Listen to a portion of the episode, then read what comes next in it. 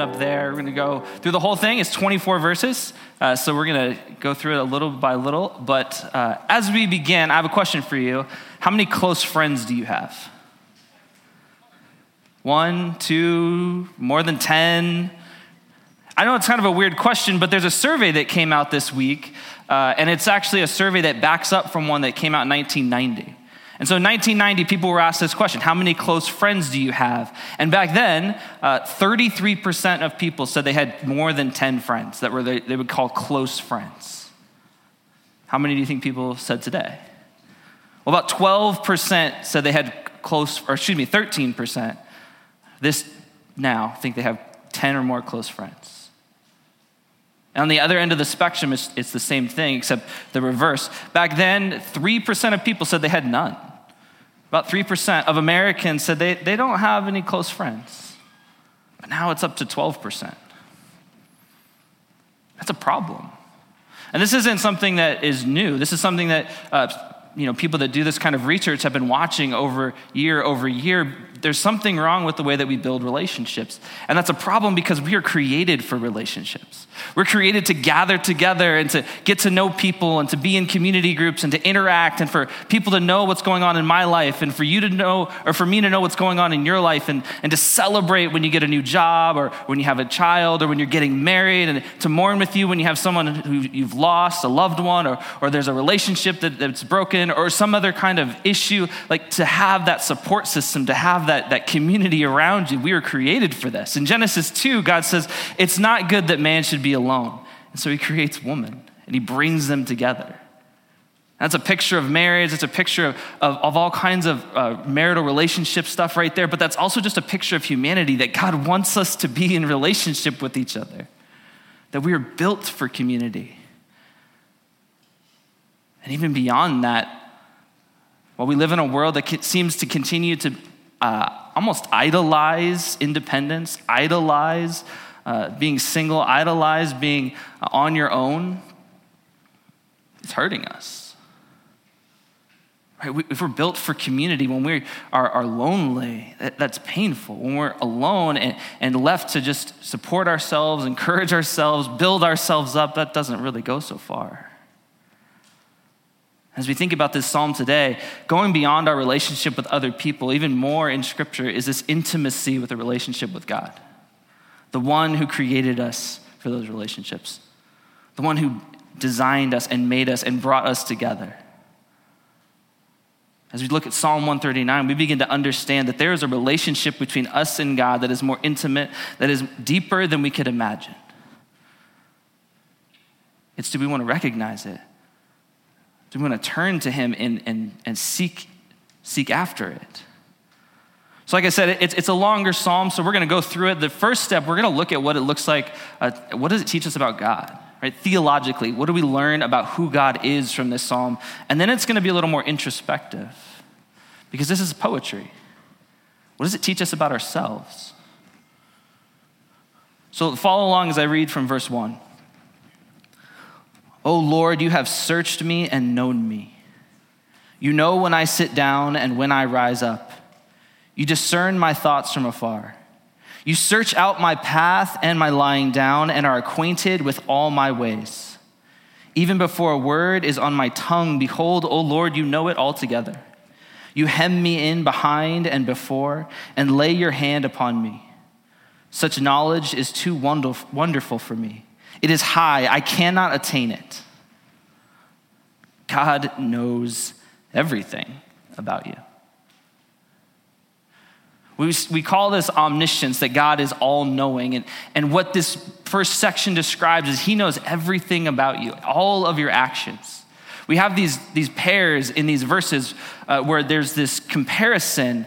And what we see is he sees when you're sitting down, he sees when you rise up. Right? He sees when you're going along the path and he sees when you're lying down. And these comparisons, they're called merisms, if you're interested in that. They have this way of describing what life is like. And they're almost on opposite ends of the spectrum. And so when you sit down, when you're at home, when you're at rest, when you rise up, when you go out. And the path, the way that you walk, the way that you live your life, the decisions that you're making, the choices that you're making, the actions that you're doing, what you're doing in your life, God sees that. And he knows it. And he knows that it's you doing this and her doing that and your boss saying these things. He's watching it all and he's aware of it and he knows you. He sees it happening. He understands what's happening. He knows you. In fact, even before you speak, he knows the words that are coming into your head.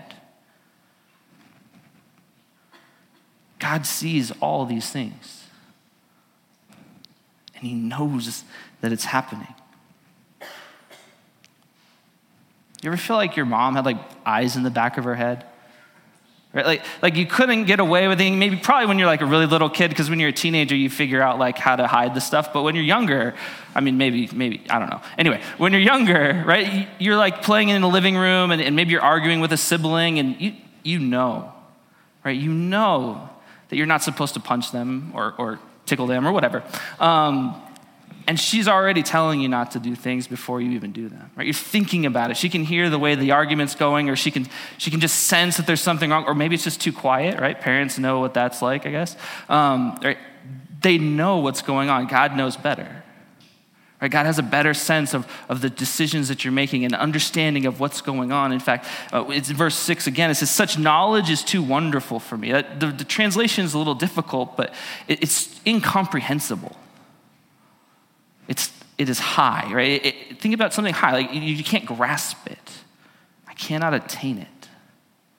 So what we have is this song that people would gather to sing together in a worship service. And as they can begin to start, the psalmist gives us this picture of God who knows everything.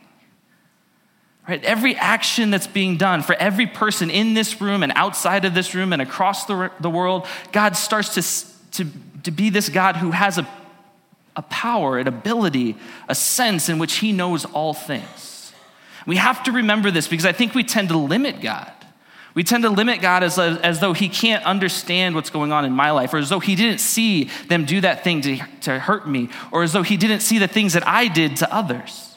But God sees it. He knows it. And he knows that it was you, or he knows that it was them. He's continuing to be at work in the midst of all of that, and he understands that it is happening. He says he can discern my thoughts from afar. We may not see God, but he sees us. He knows us. And he continues. Verse 7, "Where shall I go from your spirit? Or where shall I flee from your presence? If I ascend to heaven, you are there. If I make my bed in Sheol, you are there. If I take the wings of the morning and dwell in the uttermost parts of the sea, even there your hand shall lead me, and your right hand shall hold me. If I say, surely the darkness shall cover me, and the light be a light about me be night. Even the darkness is not dark to you. The night is bright as the day, for darkness is as light with you." There's no place that God cannot access.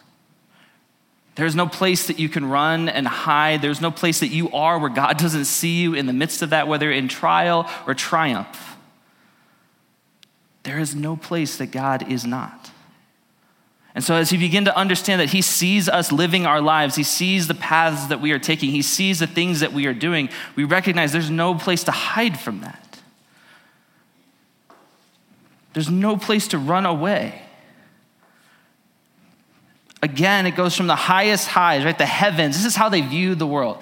The way that they viewed everything that we live in, the heavens, that is literally the universe, right? The sky, the stars, the planets, the comets racing across. The heavens have this both physical and metaphysical understanding in this time, right? They see that as both the dwelling place of God, even the stars, the lights in the sky representing his angels in some sense. And then you have the earth, the place that we dwell, the land that we farm and that we live on and that we have our families and friends in. And then you have underneath Sheol, the place of the dead. It doesn't matter where you would go. Whether you go to the highest heights, of course, that's where God is. or the lowest lows down into Sheol, the depths of death. You can't hide from him. You can't run away from him. This God is a God who knows. This God is a God who is everywhere. In fact, even in the darkness, I'll read that again. Surely the darkness shall cover me, and the light about me be night. Even that darkness is not dark to you. The night is bright as the day, for darkness is as light with you. If we want to hide or if we want to run, whether we're just curious or whether we're scared or fear, whatever it is, darkness is the best place to be, right?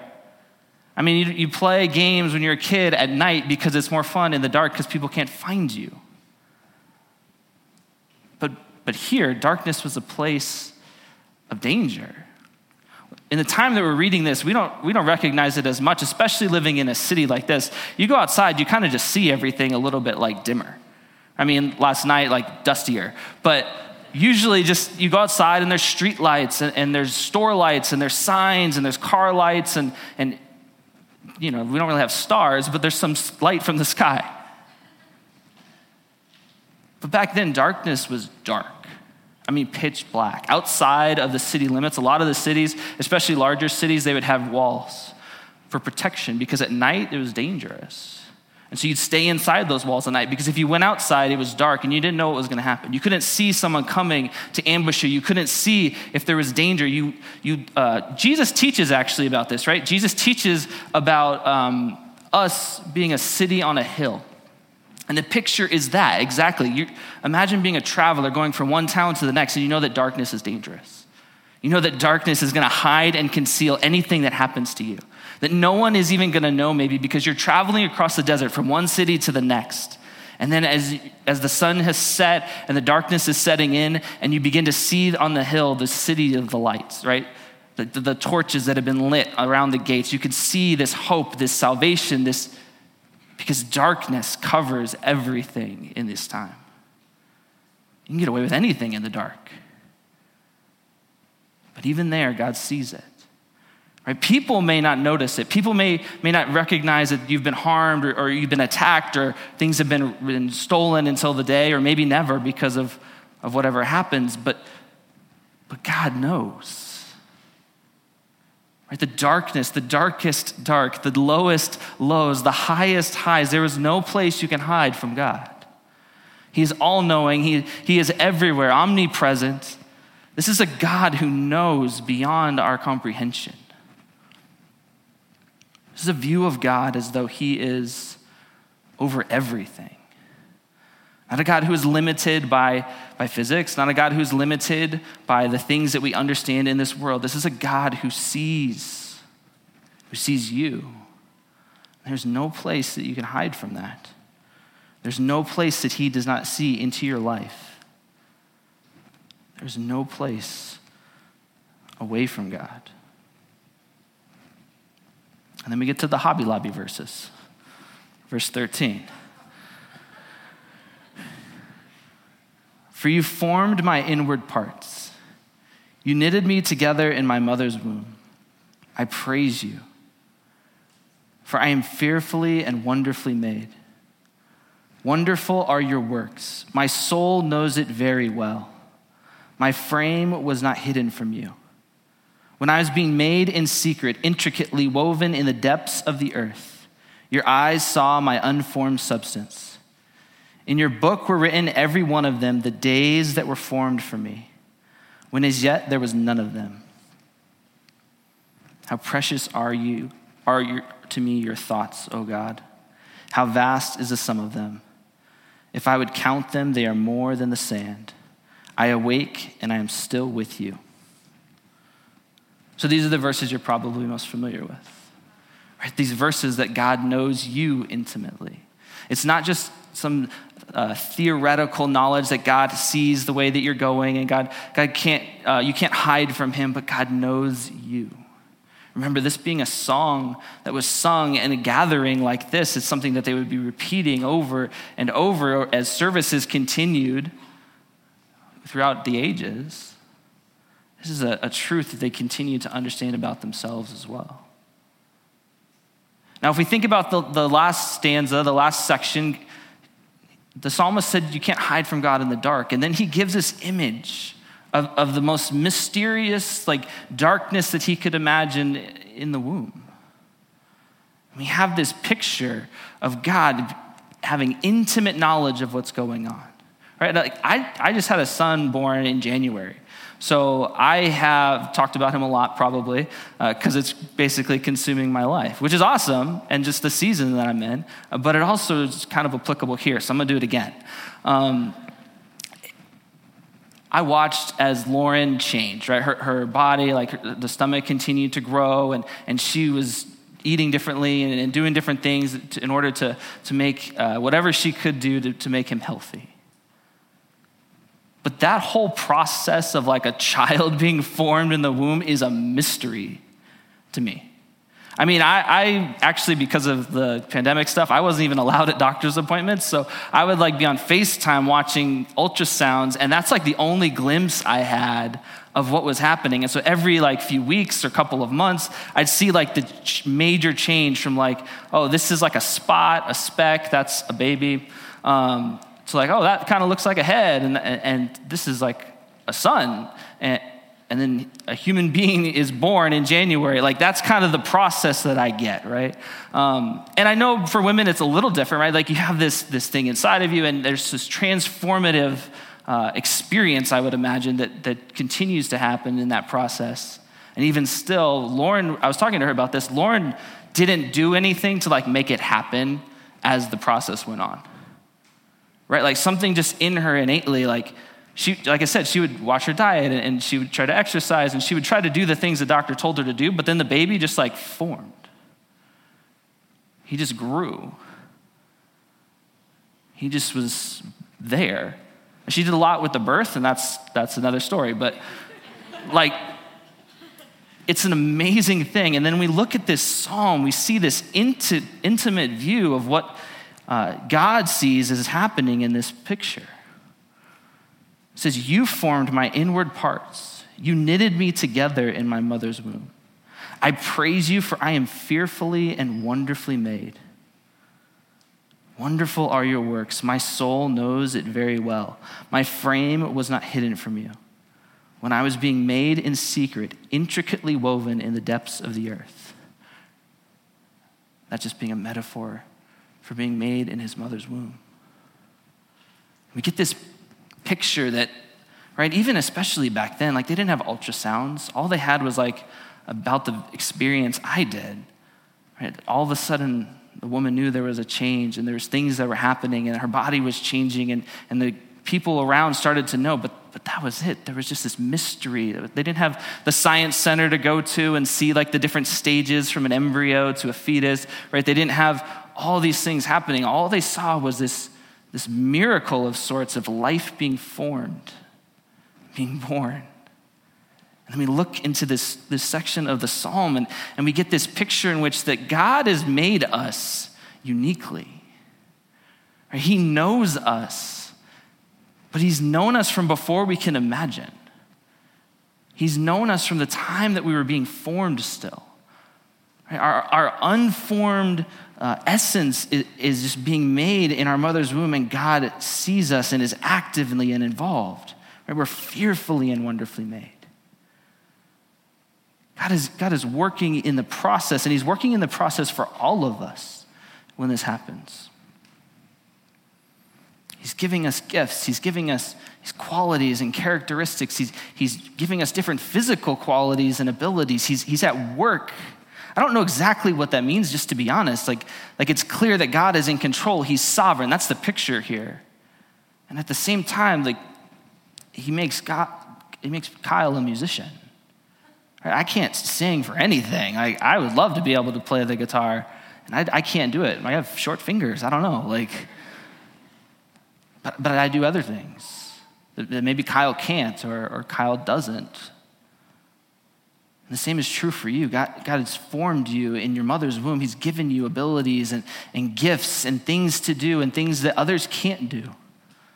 And he's made it so that you can't do things that others can. And he knows this because he knows you. So we have this picture that continues to narrow, right? It's this broad image of God knowing everything. God knows where you go and what you do. You can't get away from him. But then this just zooms in even more intimately. God knows you from the moment that you've existed and even before.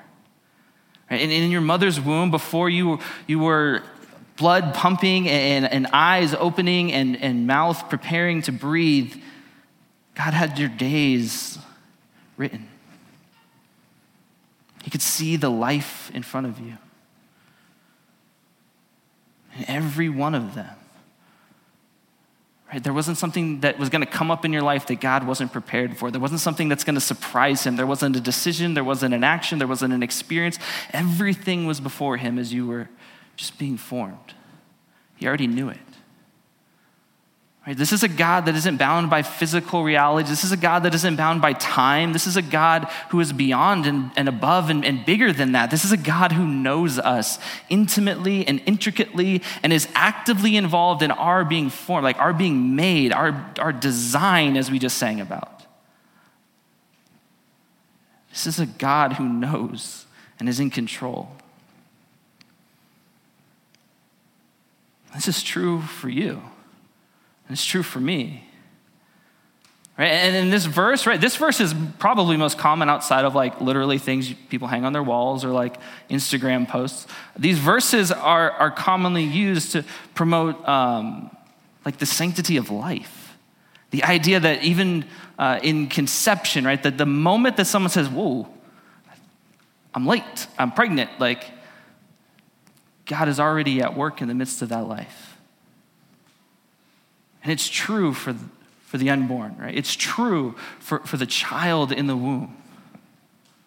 And it's true at the other end too, right? If that's what happens in the beginning, this intimacy, this created in God's image, this dignity and value that we have for life itself because God is actively at work in forming it, it's true at the end too, right? When people are sick, when people are hurting, when people are in pain, when people are suffering due to age or illness, it's true then too, that sanctity, that dignity of life. But it's also true for people who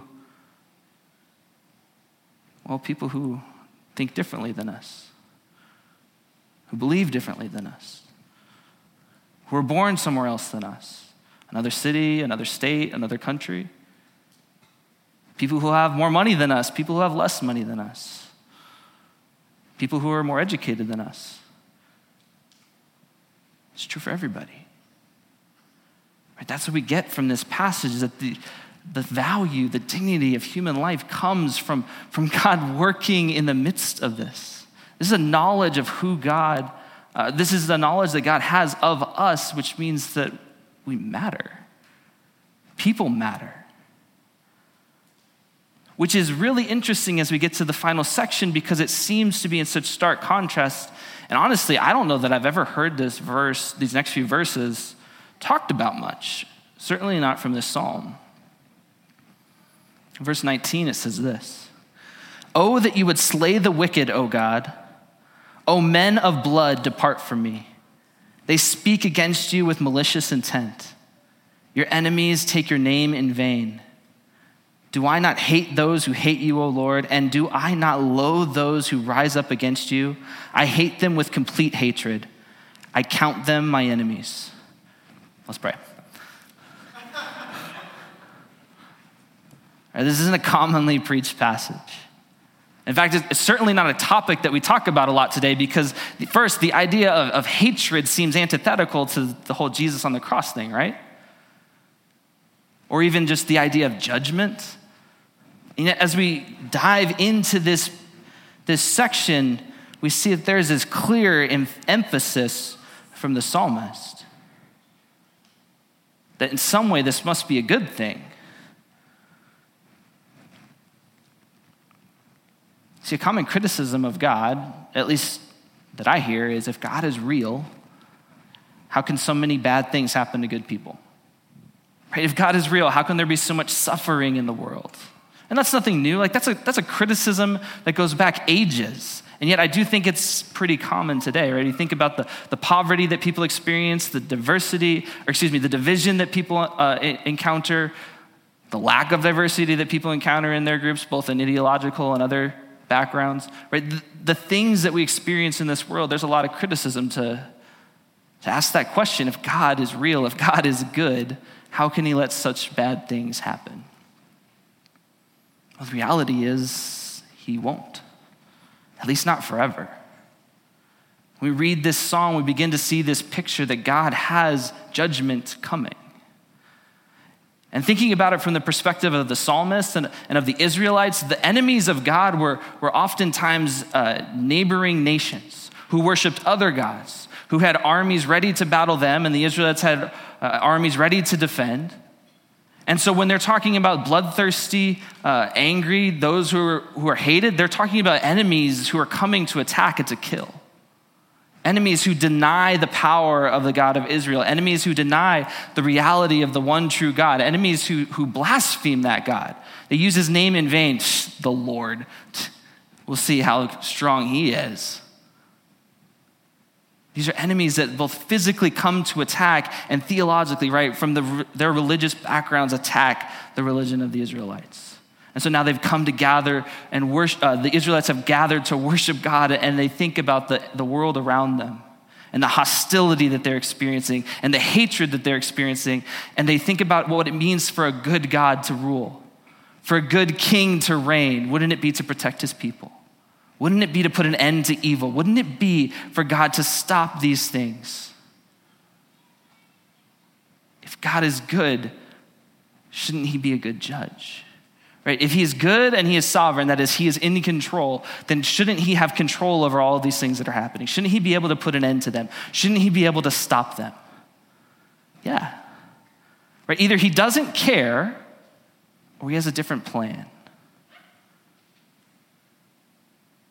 If he has a different plan, it's because his grace, his mercy, his love is bigger than the momentary suffering, bigger than the experiences that they're having, bigger than the hatred of their enemy. And that's where we get to the introspective part. It's in these final two verses, 23 and 24. It says, "Search me, O God, and know my heart. Try me and know my thoughts. And see if there be any grievous way in me, and lead me in the way everlasting." Remember, let's go back real quick, because this is like very similar to the first verse, but a little different. It says in verse 1, "O Lord, you have searched me and known me." You've already done it, God. You've seen me. You've looked over me. You understand who I am. But in the end, it says this, "Search me, O God, and know my heart." That's like a command or a prayer saying, God, do this. Try me and know my thoughts. See if there be any grievous way in me, and lead me in the way everlasting. And this is where the beauty of poetry comes in. Because we can read this psalm a few different ways depending on what we're experiencing in our hearts right now. Because the reality is that we can read this psalm from a point of pride. We can understand that God knows us. We can understand there's no place to hide from him. And then we can read this section about our enemies and think that God needs to bring judgment, right? In other words, I read this and say, God, you know everything I've done. God, you've seen how generous I am. God, you've seen the things I've done to help people. God, you know how often I've read my Bible. God, you know that I'm a good husband, or at least a decent one. God, you know me. God, I couldn't hide from you anyway. God, there's no way I could do anything that you couldn't see. Like I couldn't hide in the darkness, God. You see me there. And so, God, you know that I am good. Those people? God, come on. I don't even want to be around those people. God, those people are crazy. God, those people. I don't like those people. You don't like those people. I don't even associate with those people. Search me, God. Know that I am good. Know that there's nothing in me that you wouldn't celebrate. You could sing that. You could read that and recite it. Maybe that's not where you're coming from. Maybe you come from more of a place of guilt or shame. And you begin to read this again. You say, God, you know me. God, you know how I've lived my life. You know all the things I've done. God, you know who I am. God, you've seen it. I don't want to talk about it, but you've seen it. God, you are at work. And God, I know you're going to bring judgment. I know that these people, like, I hope I'm not like them. I hope I'm not as bad as them, God, but I don't know, God. Right? And so in pride and in shame and guilt, either way, it divides us from God, right? It takes this idea that God knows us, he sees us, he's built us intimately with him, and yet there's nothing we can do to really bring us closer to him. But in light of the gospel, we begin to understand that group of enemies, that's who we started as. We begin to understand that God knows us and he's seen all the things we've done. There's no need for guilt and shame. He's seen that we are not perfect. He's seen that we have committed sins. He's seen that we have rejected him. He's seen it and saw it before we were ever born. He knew it was coming. And he still formed us. He knit us together in our mother's womb. He created us in his image. He gave us gifts and abilities and talents. And he brought us to be with other people in a community surrounded by his glory because he loves us. And so we begin to see that God knows us. And as we read these last verses, God continues to search us and reveal in us the things that are falling short, the things that pull us away from him, because he can continue to transform us. Right? We call it sanctification. It means being made holy. What that really means is that I want to live my life to follow Jesus. I want to live my life in a way that I continue to reflect him more and more to the glory of God. Right? Because the blood of Christ changes everything. Because the sacrifice that he made on the cross changes my heart and reveals to me that God does know me. God knows the things I've done that I'm ashamed of. God knows the things I've done that I'm proud of. And neither of those things is what matters. It's the things that Christ did in his death and resurrection that bring me to the intimacy of the God who knows me in a way that I can't do on my own, in a way that I desire and long for and that he desires and has created a path for me to turn to life everlasting. Let's pray. Heavenly Father, we thank you for this day. God, we thank you that we could gather and that you would give us a word to encourage us and guide us. And Lord, we pray that you would work in our hearts through the power of your Spirit, bringing us conviction where there is sin, bringing us hope where there is hopelessness, bringing us joy and peace where there is shame and guilt, Father, to know that through Christ on the cross, we have been saved. We've been rescued. We've been brought to know you, God. The God who knows us. In Jesus' name we pray. Amen.